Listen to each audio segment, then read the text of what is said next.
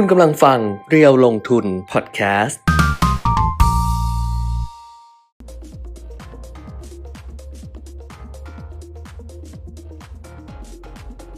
สวัสดีค่ะ สวัสดีครับ อัปเดตเทรนด์ลงทุนมาแล้วนะคะ วันนี้วันพุธกลางสัปดาห์ค่ะ 21 มิถุนายน 2566 นะคะ กลับมาพบกันเหมือนเดิม ทาง Facebook Live เพจเรียวลงทุนแล้วก็ YouTube Live เรียวลงทุน Channel ด้วย ใครที่ติดตามอยู่นะคะ เปิดมาดูมาชมกันแล้วก็กดไลค์ กดเลิฟ กดแชร์ ส่งข้อความมาทักทายกันได้เหมือนเดิมค่ะ ครับ ทุกประการ ไม่มีอะไรเปลี่ยนแปลงไป สวัสดีค่ะ มาแล้วคุณนกมาแล้วพี่ก้อยมาแล้ว เขาบอกเวลาเราไม่อยู่เขาก็เหงากันนะ อืมเออแต่เราจะไม่อยู่วันศุกร์นะ วันศุกร์เนี้ยเหรอ ใช่ เพราะไม่น่าทันดูวันศุกร์นี้มีอะไรเอ้าอ๋อมีงานเหรอ อืม เราต้องเดินทางเหรอ ใช่เราต้องไปนครปฐม โอเค ต้องไปถึงนครปฐม เออ มันไม่ทันอยู่แล้วล่ะ เพราะเราต้องไปถึงเออ สิบโมงไงเออ ไม่ทันอยู่แล้วไม่ได้อยู่แล้วนี่หว่าลืมไปอืมไม่ทันอยู่แล้วครับเราต้องไปถึงประมาณ 10บโมงกว่าๆอ่าฮะเพราะฉะนั้นวันศุกร์ก็จะไม่เจอกันหนึ่งวันครับอะวันก็เรื่องของอนาคตว่าไปแต่วันนี้เจอกันแล้วนะคะ เพราะฉะนั้นก็เหมือนเดิม เดี๋ยวเราอัปเดตเรื่องเรื่องราวต่างๆกันนะคะนะคะเมื่อวานหุ้นตกหนักนะก็เออมีหลายคนสงสัยกันเยอะว่ามันเกิดอะไรขึ้นนะครับ เดี๋ยวคงมาไล่เรียงกันแหละนะครับ โดยเฉพาะหุ้นเดลต้าซึ่งเป็น หุ้น Market Cap ใหญ่ที่สุดในตลาดหุ้นไทยอืมนะจริงๆเอ่อก่อนหน้านี้คนก็ไม่คิดว่าเดลต้าจะขึ้นมาเป็นเบอร์หนึ่งนะอืมก็คิดเบอร์ว่าเบอเป็นร์หนึ่งในแง่ของมูลค่าตามราคาตลาดรวอ่ามมูลค่าตามราหคารือตลาด market capitalization นะก็เอ่อคิดว่าปตท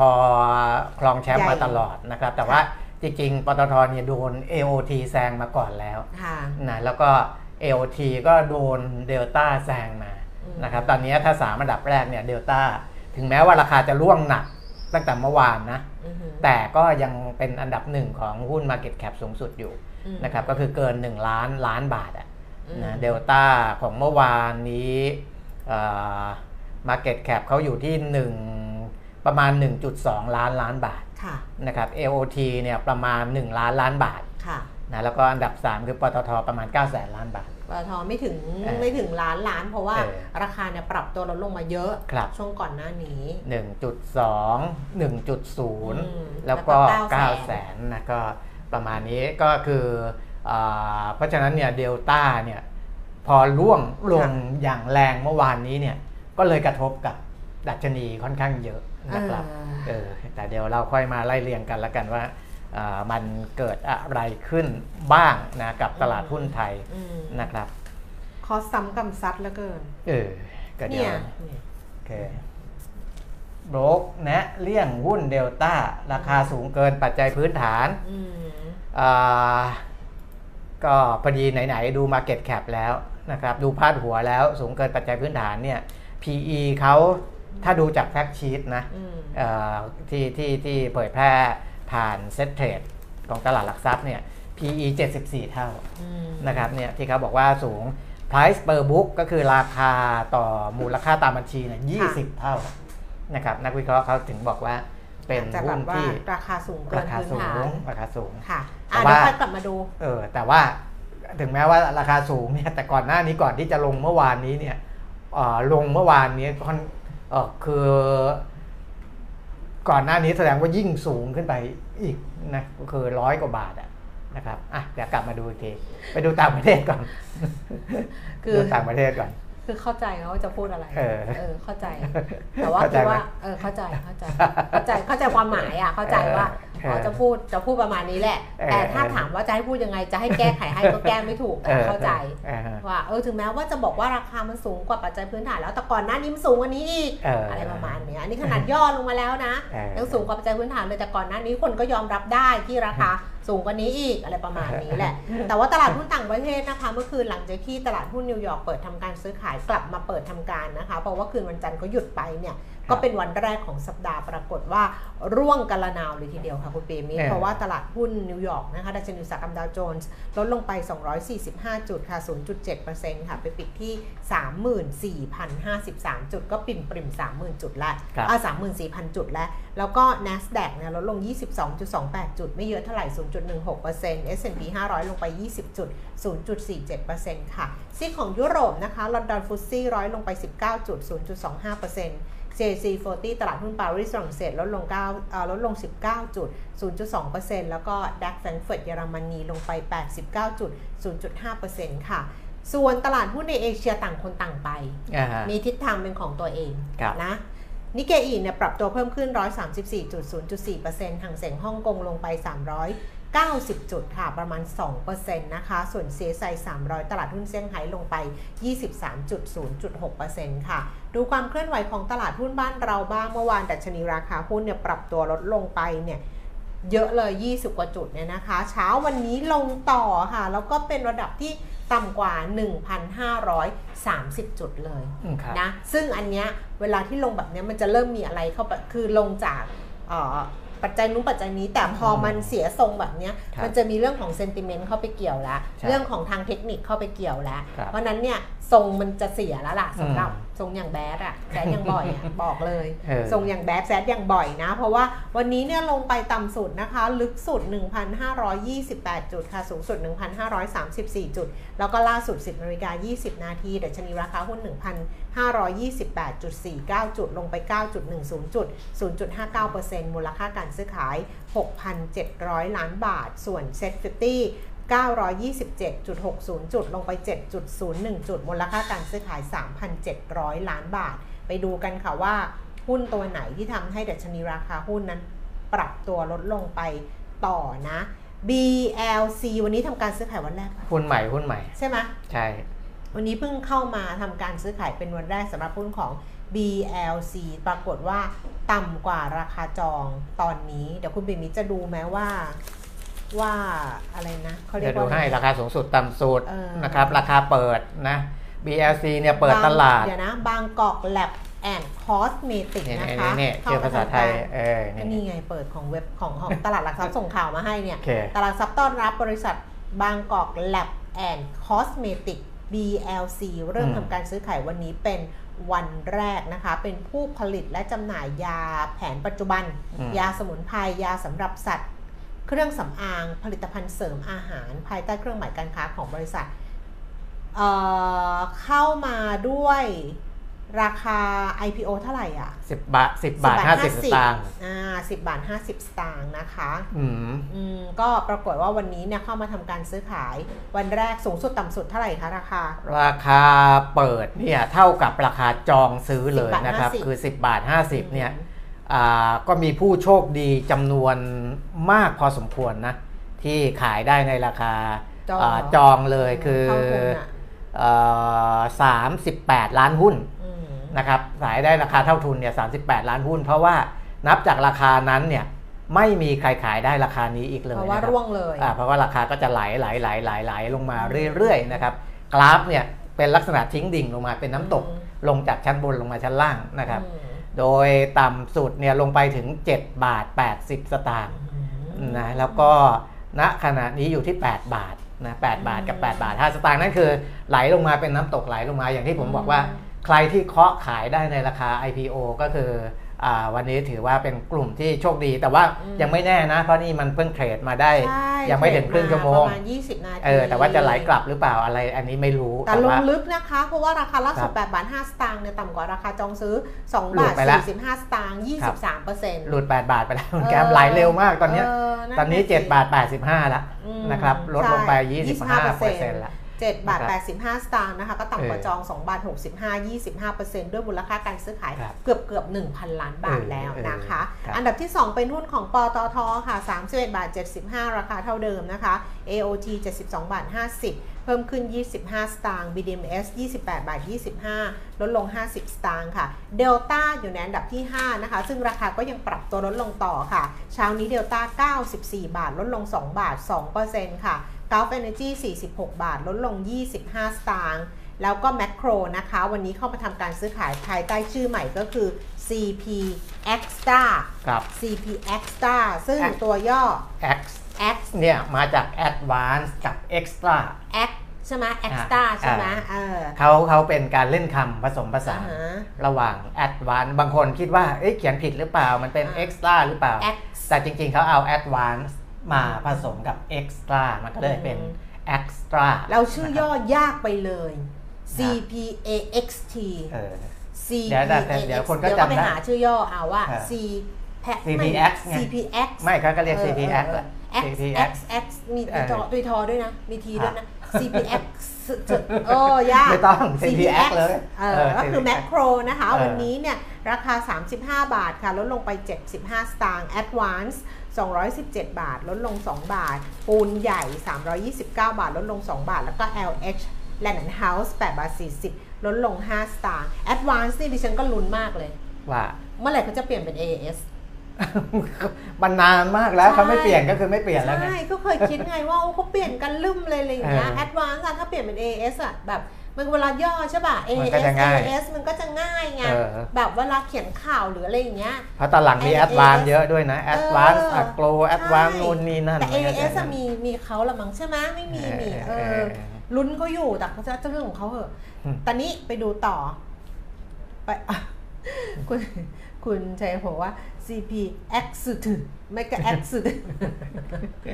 มันจะยากไปอ้าวหุ้นจบแล้วนะคะ ต่อที่ตลาดอัตราแลกเปลี่ยนค่ะ ค่าเงินบาทเช้าวันนี้นะคะ แข็งค่าขึ้นมานิดนึง แต่ยังอยู่โซนอ่อนนะ 34 บาท 86 นะคะ เพราะว่าอ่อนค่าสุดเนี่ย34 บาท 88 นะคะ แล้วก็แข็งค่าสุด 34 บาท 82 คืออยู่ 34 82 34 88 อะครับอยู่ลู่นี้เลยตรงนี้เลยนะ แล้วก็ราคาทองคำนะคะสำหรับเช้าวันนี้เอ่อ 1,953 เหรียญต่อออนซ์ค่ะ ราคาในบ้านเรารับซื้อคืน 31,900 ขายออก 32,000 บาทค่ะ ราคาน้ำมันเบรนท์กลับมาเพิ่มขึ้นนะ 76 เหรียญ 28 เซนต์เพิ่มขึ้น 38 เซนต์ต่อบาร์เรลนะคะ แต่ว่า West Texas ปรับตัวลดลงไปเหรียญ 28 เซนต์ค่ะ อยู่ที่ 70 เหรียญ 50 เซนต์ West Texas เป็นราคาเก่า เป็นราคาเดิม อาจจะเป็นเพราะว่าเมื่อวานตลาดปิดแล้วยังไม่ได้อัปเดตนะล่าสุด ถ้าอัปเดตล่าสุดอาจจะเพิ่มขึ้นแล้วก็ได้สำหรับ West Texas นะคะ เพราะว่าดูไบก็เพิ่มขึ้นมา 51 เซนต์ค่ะ อยู่ที่ 75 เหรียญ 20 เซนต์ต่อบาร์เรลค่ะอะครับซีกนี้ครบถ้วนก็เรียบร้อย เมื่อวานที่หุ้นตกอ๋อขอขอเพิ่มให้อีกนิดนึง เมื่อกี้เออดูหุ้นไทยแล้วไม่ได้ดูว่า Stark เนี่ย ราคาลงไปอีก floor floor floor ไหมคือมันลงได้เท่าไหร่ มันลงได้สุดเท่าไหร่เอ่อวันนี้มันลงไปสามสิบสามเปอร์เซ็นต์อะ มันลงได้สุดเท่าไหร่ไม่รู้อะไม่จริงๆก็ก็ก็คือ น่าจะเป็นราคาฟลอร์แหละ เพราะว่าเออเมื่อวานเนี้ยตั้งขายอยู่พันกว่าล้านหุ้นเออแต่ว่าก็มีคนซื้อนิดเดียวอืมันก็ยังเหลือหุ้นที่มีความต้องการขายเนี่ยค้างค้างอยู่ เพราะว่า เดี๋ยว มันก็ก็นับเขาดาวเขาเรียกว่าเขาดาวที่จะอ่า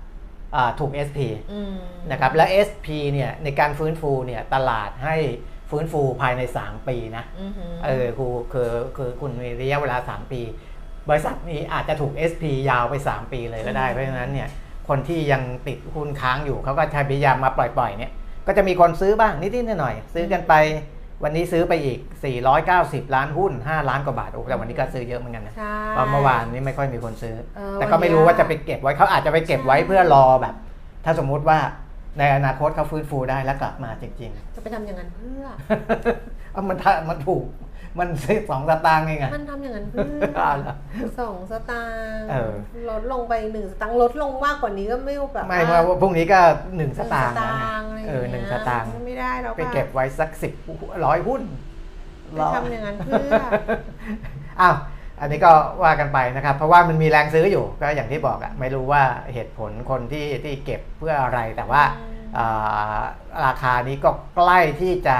ถึงจุดที่ไม่สามารถลดลงได้ใช่ลดลงไม่ได้เต็มแล้วทนอะได้ที่ครับได้ที่สุดได้ก็หได้นึ่งสได้อีกตางขั้นค์หนึ่งเออได้อีกได้ขั้นหนึ่งสตางค์อะเออสูงต่ำสุดหนึ่งสตางค์อะครับก็อยู่แค่ตรงนั้นแหละครับอืมนะก็ประมาณนี้แล้วก็สตาร์กเนี่ยคือเมื่อวานเนี้มีน้องที่รู้จักกันก็ก็ไลน์มาถามส่วนตัวเพราะว่าหุ้นตกเยอะนะครับอ่าผมก็อาจจะยังไม่ได้ดูอ่าข้อมูลอะไรมากนะ แต่ว่าก็รู้ว่าเดลต้าเนี่ยลงค่อนข้างเยอะอืมนะครับอ่า แล้วก็คาดการไว้ตั้งแต่เมื่อวานแล้วอืมว่าผู้ที่เป็นคนขายเนี่ยน่าจะเป็นนักลงทุนสถาบันแก้มอืมเพราะว่าถ้านักลงทุนบุคคลเนี่ยขายกันจริงๆเนี่ยก็จะไม่ขายหนักขนาดนั้นอืมหรือนักลงทุนต่างชาติเนี่ยอ่าก็ไม่น่าจะ react กับหุ้นเดลต้าขนาดนั้นอืมและก็เป็นอย่างนั้นจริงๆนะครับ เพราะว่า พอมาดูมูลค่าการซื้อขายของกลุ่มนักลงทุนเนี่ยปรากฏว่าเมื่อวานนี้นักลงทุนสถาบันในประเทศเนี่ยขายสุทธิถึง 2,700 ล้านบาท ก็เลยทำให้นักลงทุนต่างชาติเนี่ยกลับมาเป็นซื้อสุทธิเฉยเลยนะครับเอ่อซื้อสุทธิอยู่1,400ล้านบาทค่ะทั้งทั้งที่ต่างชาติเองก็ก็ไม่ได้ซื้ออะไรเข้ามามากมายกว่านั้น แต่ว่าอ่าเนื่องจากว่านักลงทุนสถาบันในประเทศเนี่ยขายหนักเหลือเกินเมื่อวานนี้นะขายเนี่ย5,800ล้าน ซื้อแค่ 3,000 ล้านแค่นั้นเอง ส่วนต่างอยู่ 2,700 กว่าล้านนะครับ ส่วนหนึ่งก็คือการขายหุ้นเดลต้านี่แหละนะครับอย่างที่ผมบอกไปตั้งแต่ต้นรายการว่าหุ้นเดลต้าเป็นหุ้น Market Cap อันดับหนึ่งของตลาดหุ้นไทย จะราคาสูงไม่สูง PE สูงอะไรแล้วแต่ แต่ ต้องมีในกองทุนต้องมีเพราะอ่าว่ามันเพราะว่ามันเป็นมัไฟใหญ่บังคับอะไฟบังคับนะอะมันเป็นไฟบังคับของมาเกmarket cap สูงสุดอะอ่าของหุ้นใหญ่เออมันทีนี้กองทุนต้อง fight บังคับอยู่แล้วพอหุ้นใหญ่โดนขายเนี่ยนะครับ ก็มีเอ่อความเห็นออกมาจากบรรดานักวิเคราะห์ต่างๆนะเช่นอ่าคุณกรพัฒน์วรเชษฐ์อ่าผู้อำนวยการฝ่ายวิจัยและบริการการลงทุนของบริษัทหลักทรัพย์เอ็ดดี้นะกรุงศรีพัฒนสินเนี่ยเออเขาบอกว่า ไอ้ไอ้เรื่องที่เดลต้าติด cash balance อะไรที่เราพูดกันไปเนี่ยจริง ๆ ติด tier สองด้วยนะอืมก็คืออาต้องใช้เงินสดซื้อด้วยนะครับอ่าก็ทำให้หุ้นเดลต้าเนี่ย เสี่ยงเพิ่มที่จะหลุดใช่การคำนวณเซ็ตห้าสิบไงเนี่ยเอาเนี้ยพูดเหมือนกันเลยที่สโก้ก็พูดเรื่องนี้เออใครก็พูดเรื่องนี้หมดเลย เพราะว่าไอ้เกณฑ์หนึ่งของ SET50 เนี่ยเออคือเขาต้องดูเรื่องของการถูกเตือนถูกขึ้นเครื่องหมายอ่าอะไรพวกนี้ด้วยไงอืมเออตอนเนี้ยเขาติด cash balance ไปกี่รอบแล้วล่ะนี่อ่าของทางคุณคุณอภิชาติผู้บรรเจิดกุลของทิสโก้บอกว่า ติดไป สามรอบแล้วนะ เออครั้งแรกเมษาครั้งที่สองที่สามเนี่ยเออภาพเกี่ยวกันมิถุนากรกฎากรใช่ไหมกฎาเออ ไปถึง10กรกฎาไงเออเออใช่นะอืมเพราะฉะนั้นถ้าติดอีกครั้งหนึ่งเนี่ยก็หลุดละ อืไม่สามารถอยู่ในเกณฑ์คำนวณหุ้นเซ็ต50 หรือว่าเซ็ตร้อยได้ละอืม นะครับ ก็เลยทำให้นักลงทุนสถาบันเนี่ยต้องอืลด ลดต้องขายออกไปก่อนเลยอะ ต้องขายก่อน เออต้องลดลดลดเอ่อหุ้นตัวนี้ในพอร์ตออกไปก่อนนะครับเพราะว่าไม่งั้นยังไงก็ ตามเดี๋ยวในอนาคตก็ต้องลดลงอยู่ดีใช่อะอันนี้ก็เลยทำให้หุ้นเดลต้านี่กลายเป็นกระแทกตลาดอย่างแรงเนี่ยคือทุกคนพูดเรื่องนี้หมดเลยในครับทุกในทุกโบรกเกอร์เลยบอกอืมว่าให้เสี่ยงให้เลี่ยง เพราะว่าเสี่ยงเออที่จะให้เลี่ยง เพราะว่าเสี่ยงที่จะหลุดจากครับเซ็ต50แล้วก็เซ็ตร้อยเออเออแต่ถ้าเป็นเรื่องนี้ก็ก็อ่ายังพอเข้าใจได้นะอืมเอออย่าให้มันไปกระทบกับเรื่องของธุรกิจ ก็แล้วกันนะคเนี่รัยบเอพราะเชียว่าพลัสเขาบอกว่าอืมเดลต้าเนี่ยมีโอกาสจะหลุดเซ็ต50 ในรอบการคำนวณครึ่งแรกของปี 2567 ใช่ หลังจากที่ติดแคสบาลานแล้วก็อาจจะกดดันมูลค่าการซื้อขายของตลาดหุ้นไทยเนี่ยให้ลดลงอีก แล้วบอกว่าในรอบ 5 เดือนครึ่งนะคะอืมปีนี้นะคะ 1 มกราคมถึง 19 มิถุนายนเนี่ย เดลต้าปรับตัวเพิ่มขึ้น 41%อืมหนุนเซตอินดี x เพิ่มขึ้น 43.8 จุดเออคือตัวเดียวถ้าขึ้น 41%น่ะโอ้ก็คือเซตจะเพิ่มขึ้น 43 จุดโอ้โหเพราะเพราะเดลต้าเออหรือเออเดี๋ยวนะ หรือเซตลดลง อ๋อ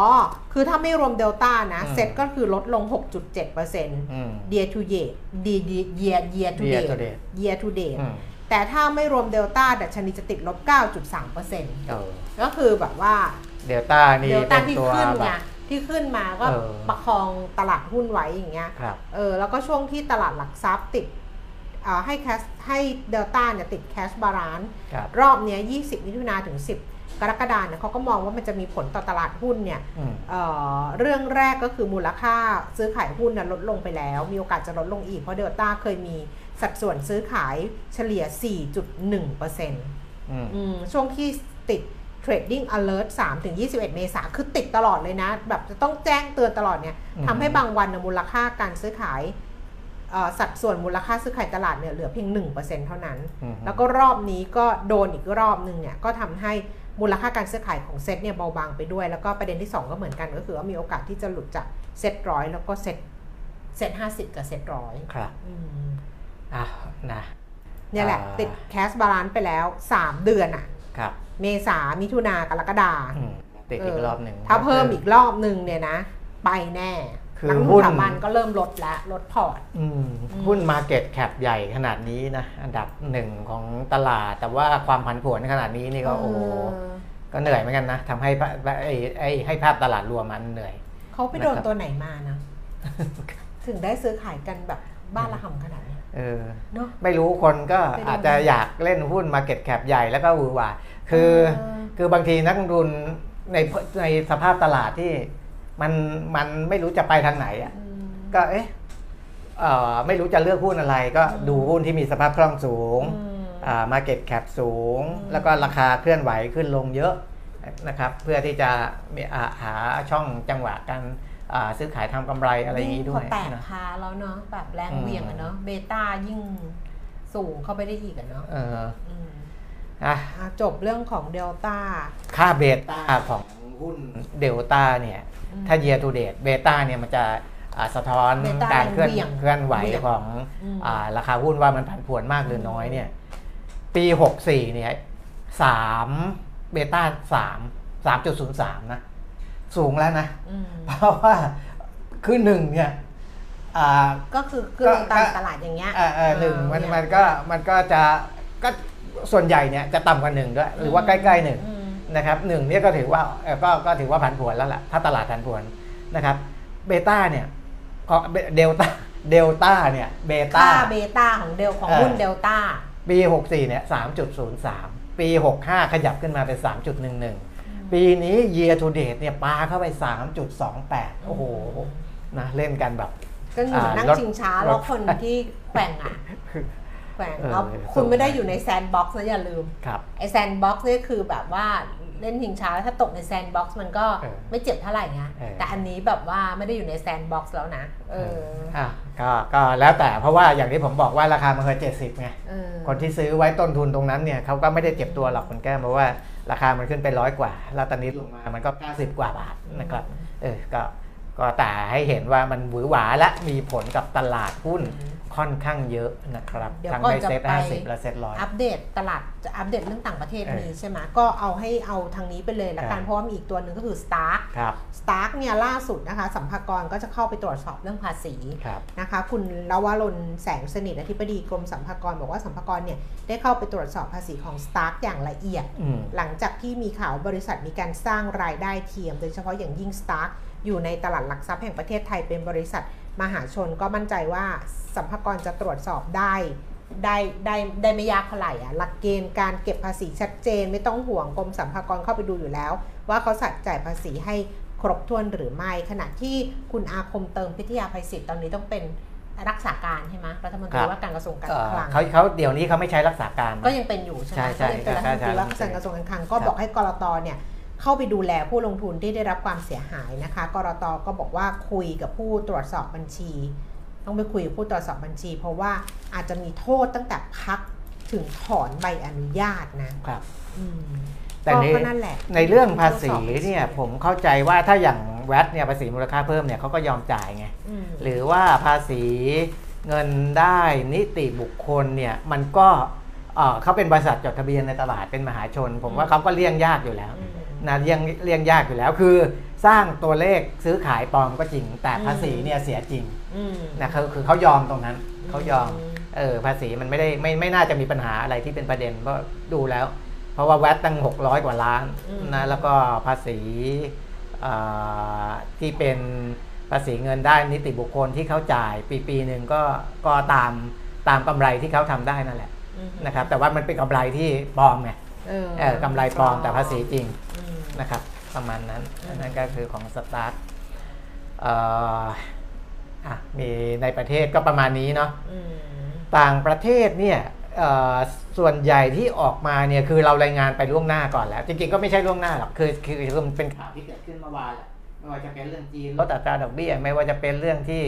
เอ่อรัฐมนตรีต่างประเทศของสหรัฐไปพบกับประธานาธิบดีจีนอะไรพวกเนี้ยไอ้ไอ้ไอ้ข่าวสารพวกเนี้ยมันเข้ามา อยู่ในข่าวสารทางด้านเศรษฐกิจ ตลอดค่ะทั้งวันเมื่อวานนี้จนถึงเช้าวันนี้ด้วยนะครับ มันก็อ่าเลยเป็นเรื่องที่เราคุยกันไป แล้วเมื่อวานนี้นะส่วนใหญ่มันยังไม่มีประเด็นใหม่อะไร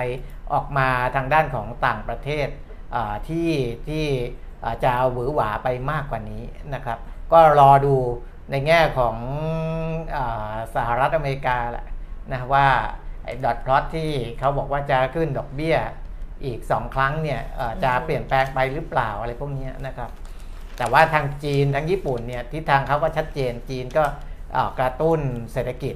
เอ่อเพิ่มมากขึ้นนะครับด้วยการอัดฉีดเงินแล้วก็การลดอัตราดอกเบี้ย ประเภท 1 ปี 5 ปี อันนี้รู้แล้วนะเป็นการปรับลดลงครั้งแรกในรอบ 10 เดือนนะครับค่ะเพื่ออาต้องการหวังกระตุ้นเศรษฐกิจเอ่อ ไม่ค่อยมีใช่ไหมต่างประเทศ มันเป็นประเด็นที่เราคุยไปแล้วอืมนะมันก็เลยก็เลยไม่ไม่มีประเด็นคืบหน้าจากนั้นนะครับ ส่วนยุโรปเองลดการคาดการณ์การขึ้นดอกเบี้ยของ BOE ที่6%อ่าลดลงคือความความน่าจะเป็นที่จะขึ้นขึ้นดอกโอ้โอ้โอ้ความน่าจะเป็นที่จะขึ้นดอกเบี้ยเนี่ยลดลงจาก 90%เหลือ 50%อืม นะครับก็ก็ BOE เดิมเนี่ยยังคิดว่าจะต้องขึ้นดอกเบี้ยอีกเพราะว่าเงินเฟ้อยังค่อนข้างสูงอยู่นะครับแต่ว่าความน่าจะเป็นในการขึ้นดอกเบี้ยเนี่ยลดลงจาก 90 เหลือ 50%แล้วก็ถ้าลดต่ำกว่า 50 นั่นก็มีโอกาสที่จะไม่ขึ้นดอกเบี้ยก็ได้ ก็เป็นประมาณนี้นะครับเพราะฉะนั้นในในเรื่องของการขึ้นดอกเบี้ยในประเทศต่างๆ ทั่วโลกเนี่ยถือว่าผสมผสานมีทั้งขึ้น หยุดขึ้น แล้วก็ลดลง ด้วยนะครับในบางประเทศอืมอืมของเราเนี่ยนะของอืมไทยเนี่ยกลับมานิดหนึ่งละกันครับอันนี้ก็ต้องให้เครดิตกับรัฐบาลปัจจุบันครับซึ่งเป็นรัฐบาลก่อนหน้านี้ใช่และบริหารประเทศมาอย่างยาวนานครับเพราะว่าล่าสุดเนี่ยนะคะ ทั้งในเรื่องของดัชนีระบบนิเวศทางสตาร์ทอัพโลกอืมประจำปี 2516นะ Global Startup Ecosystem Index 2023 เนี่ยนะคะ ที่เขาสำรวจเนี่ยครับของ Startup Blink เนี่ยก็ปรากฏว่าไทยเนี่ยขยับขึ้นหนึ่งอันดับอืมของประเทศที่ที่น่าน่าน่าลงทุนเรื่องของสตาร์ทอัพอะเอ่ออยู่อันดับที่ 52 ของโลกครับ ขยับขึ้นมา 1 อันดับอืมแล้วกรุงเทพเนี่ยเขาบอกว่าเติบโตอย่างก้าวกระโดดอืมจากอันดับ 74 ของโลกอ่าขึ้นมาอยู่ที่ 25 โอ้จาก 74อะขึ้นมาอยู่ที่ 25 พุ่งแรงแซงกัวลาลัมเปอร์ของมาเลเซียอืมอันดับที่ 87 นะคะ แล้วก็เป็นอันดับที่ 3 ของอาเซียนอ่าแล้วก็มีเมืองอื่นๆ เช่น เชียงใหม่เนี่ยติดอันดับ 591 ภูเก็ต 640 พัทยา 849 คือชาร์ตเนี่ยเป็นชาร์ต 1,000 อันดับของเมืองอะ่ะ ของเราก็ติดอันดับแบบว่าหลายๆ แห่งแต่ว่ากรุงเทพนี่ก้าวกระโดดเลยอืมของประเทศถ้าของประเทศนะ อันดับที่ 52 ของโลกคือขยับขึ้นมา 1 อันดับครับ แล้วก็เป็นอันดับที่ 11 ของเอเชียแปซิฟิกอันดับที่ 4 ของเอเชียตะวันออกเฉียงใต้ แต่ถ้าเกิดดูเฉพาะกรุงเทพ ก็คือจากอันดับที่ 74 ขึ้นมาเป็นอันดับที่ 25 ของโลกอืมอันดับที่ 18 ของเอเชียแปซิฟิก แล้วก็อันดับ 3 ของเอเชียตะวันออกเฉียงใต้ครับก็ต้องให้เครดิตกับรัฐบาลชุดนี้ครับท่านด้วยอ่าอีกอันนึงคือขีดความสามารถในการในการแข่งขันแข่งขันก็ดีขึ้นด้วยใช่ดีขึ้นนะคะอืมอันนี้เป็นการจัดอันดับของสมาคมการจัดการธุรกิจแห่งประเทศไทยเขาก็เปิดเผย ผลการจัดอันดับขีดความสามารถในการแข่งขันของประเทศ โดยสถาบันการจัด การจัดการนานาชาติประจำปี 2566 ปรากฏว่าขีดความสามารถในการแข่งขันของไทยเนี่ยดีขึ้น 3 อันดับครับจากอันดับที่ 33 มาอยู่อันดับที่ 30 จาก 64 เขตเศรษฐกิจทั่วโลกอืมนะคะ แล้วก็ภาพรวมความสามารถในการแข่งขันของไทยเนี่ยดีขึ้นหลายตัวค่ะ ก็คือ 1 สมรรถนะด้านเศรษฐกิจอยู่อันดับที่ 16 ดีขึ้นถึง 18 อันดับอืมดีขึ้นพุ่งพรวดมาเลยนะ สมรรถนะทางเศรษฐกิจ ประสิทธิภาพของภาครัฐอยู่ในอันดับที่ 24 ก็ดีขึ้น 7 อันดับ ประสิทธิภาพภาคธุรกิจอยู่อันดับที่ 23 ดีขึ้น 7 อันดับ แล้วก็โครงสร้างพื้นฐานอยู่ในอันดับที่ 43 ก็ดีขึ้น 1 อันดับคือทั้งวัดทั้ง 4 ด้านเนี่ยกี่ด้านนะ3ด้านเนี่ยอืมก็คือดีขึ้นหมดเลยเออดีขึ้นหมดเลยดีขึ้นอันดับมากอันดับน้อยก้าวกระโดดอะไรเงี้ยก็มีอ่าแต่ว่าดีขึ้นหมดนะคะอืมถ้าเกิดเทียบความสามารถในอาเซียนเนี่ยไทยอยู่ในอันดับที่3อ่ารองจากสิงคโปร์และมาเลเซีย แต่ก็ดีกว่าหลายประเทศ ทั้งฟิลิปปินส์ อินโดนีเซีย รวมถึง เวียดนามด้วยอ่าเออนะก็ต้องให้เครดิตกับรัฐบาลของพลเอกประยุทธ์ ซึ่งคุณดนุชาพิชยนันท์เลขาธิการสภาพัฒน์เนี่ยบอกว่าได้รายงานให้กับนายกรัฐมนตรีเนี่ยทราบถึงขีดอันดับความสามารถในการแข่งขันที่ประกาศล่าสุด ซึ่งนายกก็บอกว่าให้เอาเข้าไปที่ประชุมคอรมอได้รับทราบกันนะว่าเออของเรานี่ก็ไม่ใช่แบบว่าไก่กาเหมือนกันนะอืมแล้วก็คุณอนุชาก็บอกว่าคอรมอเนี่ยคุยกันถึง ขีดความสามารถในการแข่งขันว่าอะไรที่ยังไม่ดีขึ้น ก็ต้องทำให้ดีขึ้นทุกตัวชี้วัดครับที่เขาก็ทำงาน ก็ไม่ได้ก็ถือว่าเป็นการสร้างพื้นทะทางเศรษฐกิจไว้ให้แหละนะครับก็คือสำหรับดีที่รัฐสุดบาลใหม่ ใช่ดีที่สุดในอืมช่วง 3 ปีที่ผ่านมาครับนี่ไงบอกว่านะสาเหตุหลักปัจจัยหลักก็มาจากปัจจัยย่อยทุกด้านอืมทั้งด้านเศรษฐกิจในประเทศการค้านอกประเทศการลงทุนการจ้างงาน ระดับราคามีระดับดีขึ้นก็ส่งผลให้สมรรถนะทางเศรษฐกิจของไทยดีขึ้นอย่างมีนัยสำคัญครับนี่รีบบอกไว้ก่อนอ่าเพราะเดี๋ยวพอรัฐบาลใหม่มา แล้วพอมันถูกดีขึ้นแล้วเดี๋ยวแบบว่าก็ก็บคือเห็นไหมอะไรอย่างเงี้ยถ้าอืมดีขึ้นก็ถือถือว่ามีฝีมือแหละ เพราะว่าเราก็ก็ต้ทำองจากฐานที่มันดี แต่ถ้าฐานมันดีขนาดนี้แล้วอืมทำแย่ลงนี่ก็ก็ก็ต้องพิจารณาตัวเอง นะเราก็พูดไว้จะได้จะได้แฟร์ๆว่า พื้นฐานที่ดีเนี่ยทำให้คุณดนุชาพิชยานันท์เลขาธิการสภาพัฒนาการเศรษฐกิจและสังคมแห่งชาติเนี่ยอ่าค่อนข้างมองอนาคตค่อนข้างดีนะดีใช่ไหมเพราะว่าคุณดนุชาอืมไปพูดในงานสัมมนา Thailand Take Off จัดโดยมติชนเนี่ยนะครับอืมบอกว่า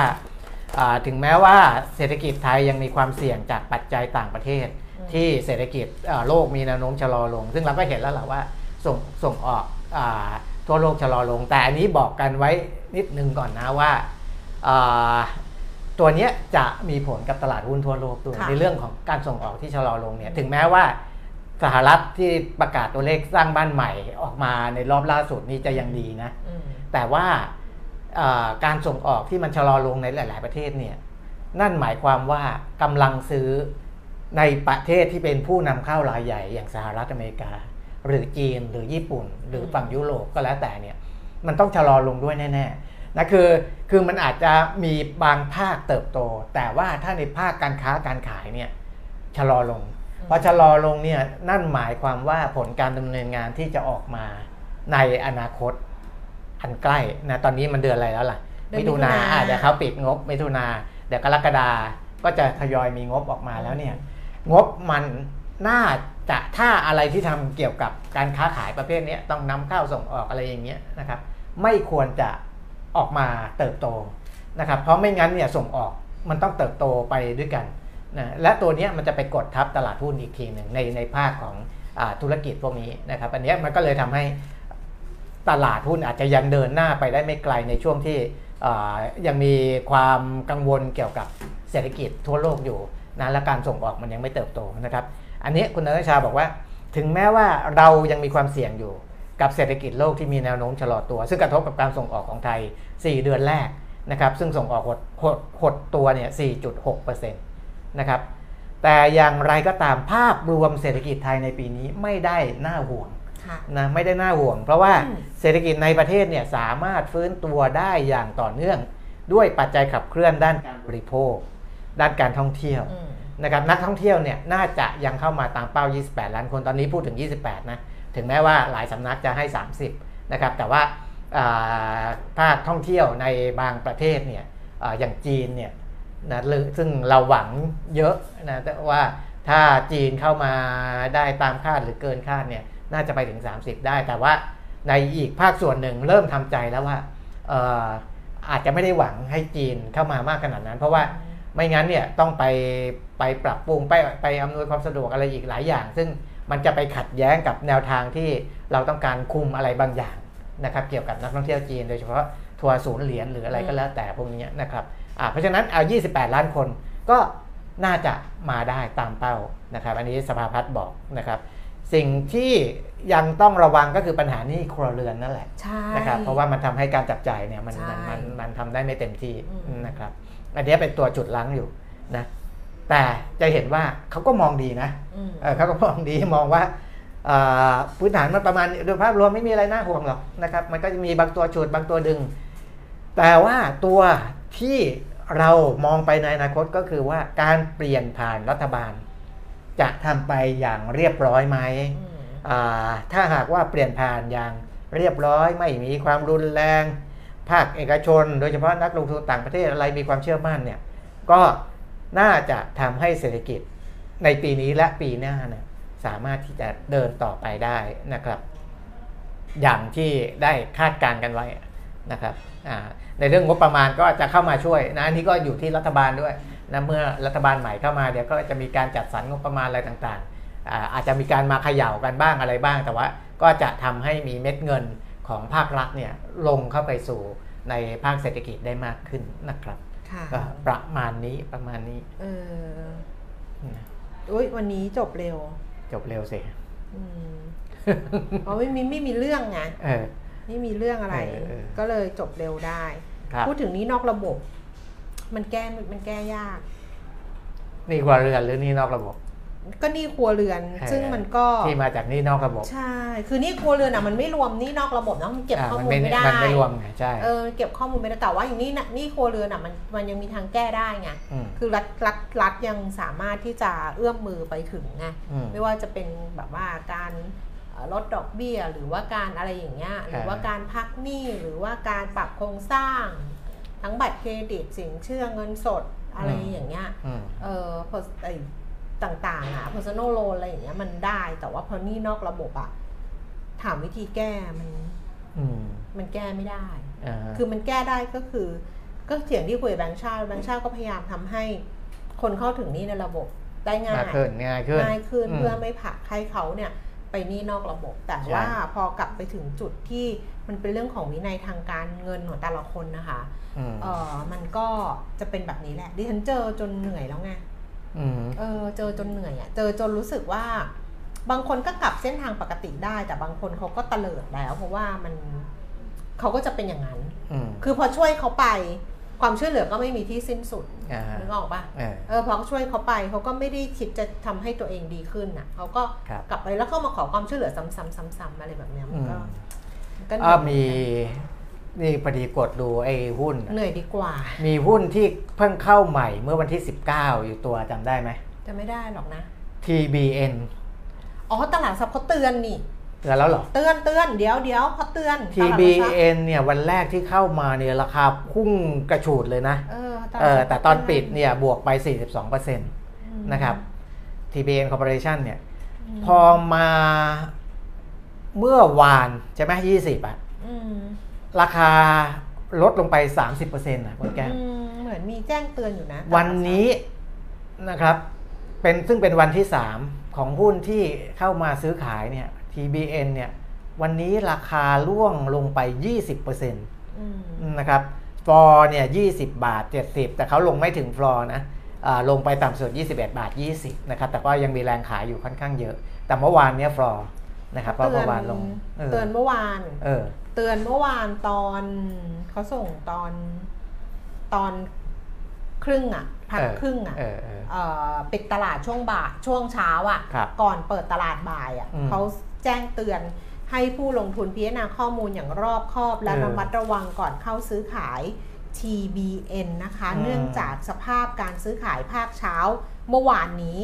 พบว่ามีแรงเก็งกำไรสูงด้วย turnover ratio ที่ 85%อืมราคาปิดภาคเช้าเมื่อวานเนี่ย 41 บาท 50 สตางค์เพิ่มขึ้นจาก IPO 144%ด้วยมูลค่าการซื้อขายอันดับ 1 3,591 ล้านอืมคือวันที่ 19 เนี่ยซื้อขาย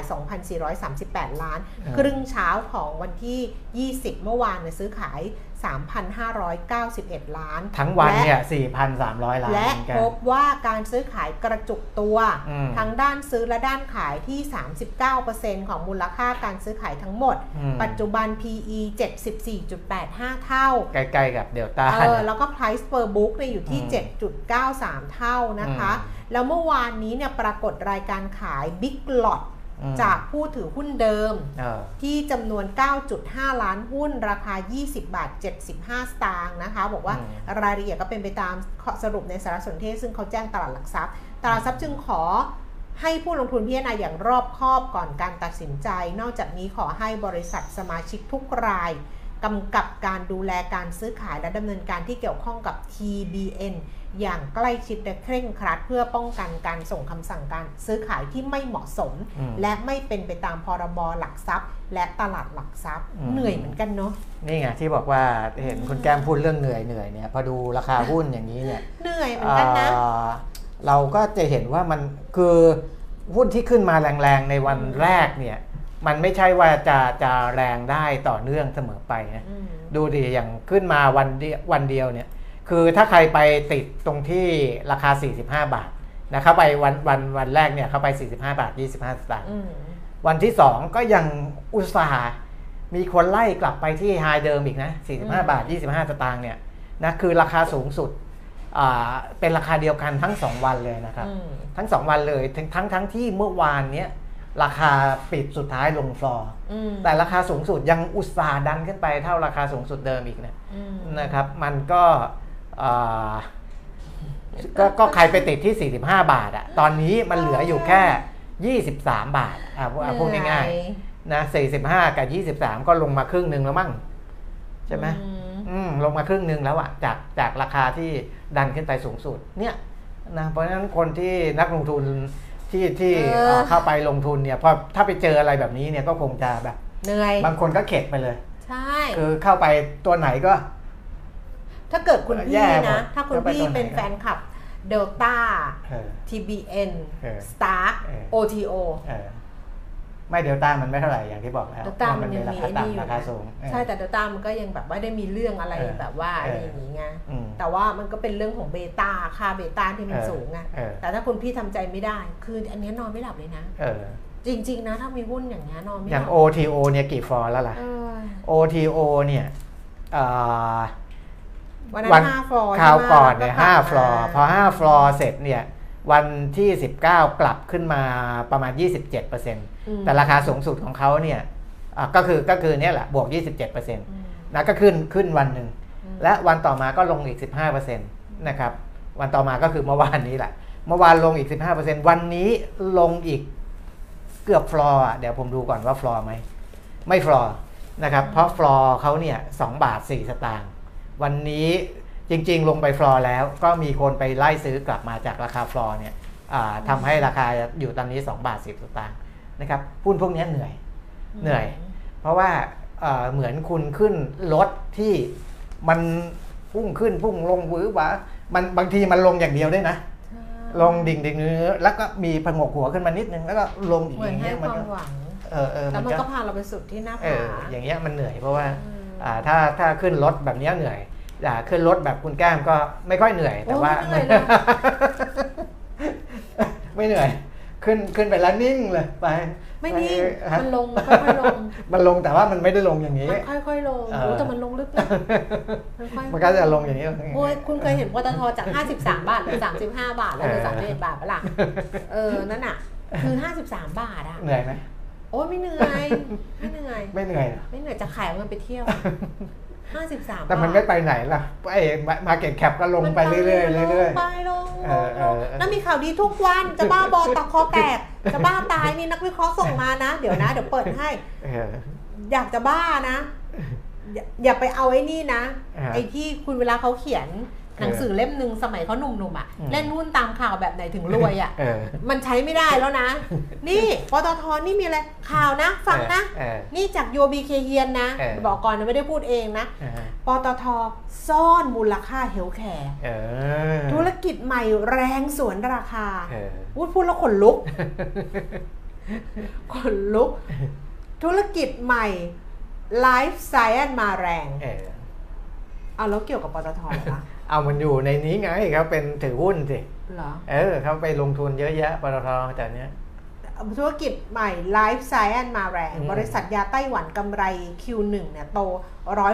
168%ส่องราคาหุ้นลงทุนแค่ 2 ปีโดด 300%เออเดินหน้านำนำพินำวิวัฒน์ medical เข้าตลาด ขณะที่ IP เตรียมดันบริษัทลูกเข้าตลาดด้าน EV มีกลยุทธ์ดึงพันธมิตรเข้าร่วม อืมโบรกเชื่อจะเห็นกำไรจากธุรกิจใหม่ที่ย้อยแตะสัดส่วนทยอยจ่ายสัดส่วนเออสามสิบเปอร์เซ็นต์ในปี ธุรกิจใหม่ ธุรกิจใหม่มีสัดส่วนเยอะเลย ในปี 2573 ก็รอหน่อย รอหน่อย โอ้ยน้ำตาจะไหล กี่ปีวะเนี่ยเออฮะอีกอีกเจ็ดปีรอนิดนึงนะเดี๋ยวจะก็ตายก่อนนะอุ้ยน้ำตาจะไหลจริง ๆซึ้งใจเขาก็มีรายได้เข้ามาเรื่อยๆครับเพราะเขาลงทุนเยอะไงเคยเห็นคนไลฟ์เราพูดเรื่องหุ้นตัวเองแล้วน้ำตาไหลปะคะน้ำตาจะไหล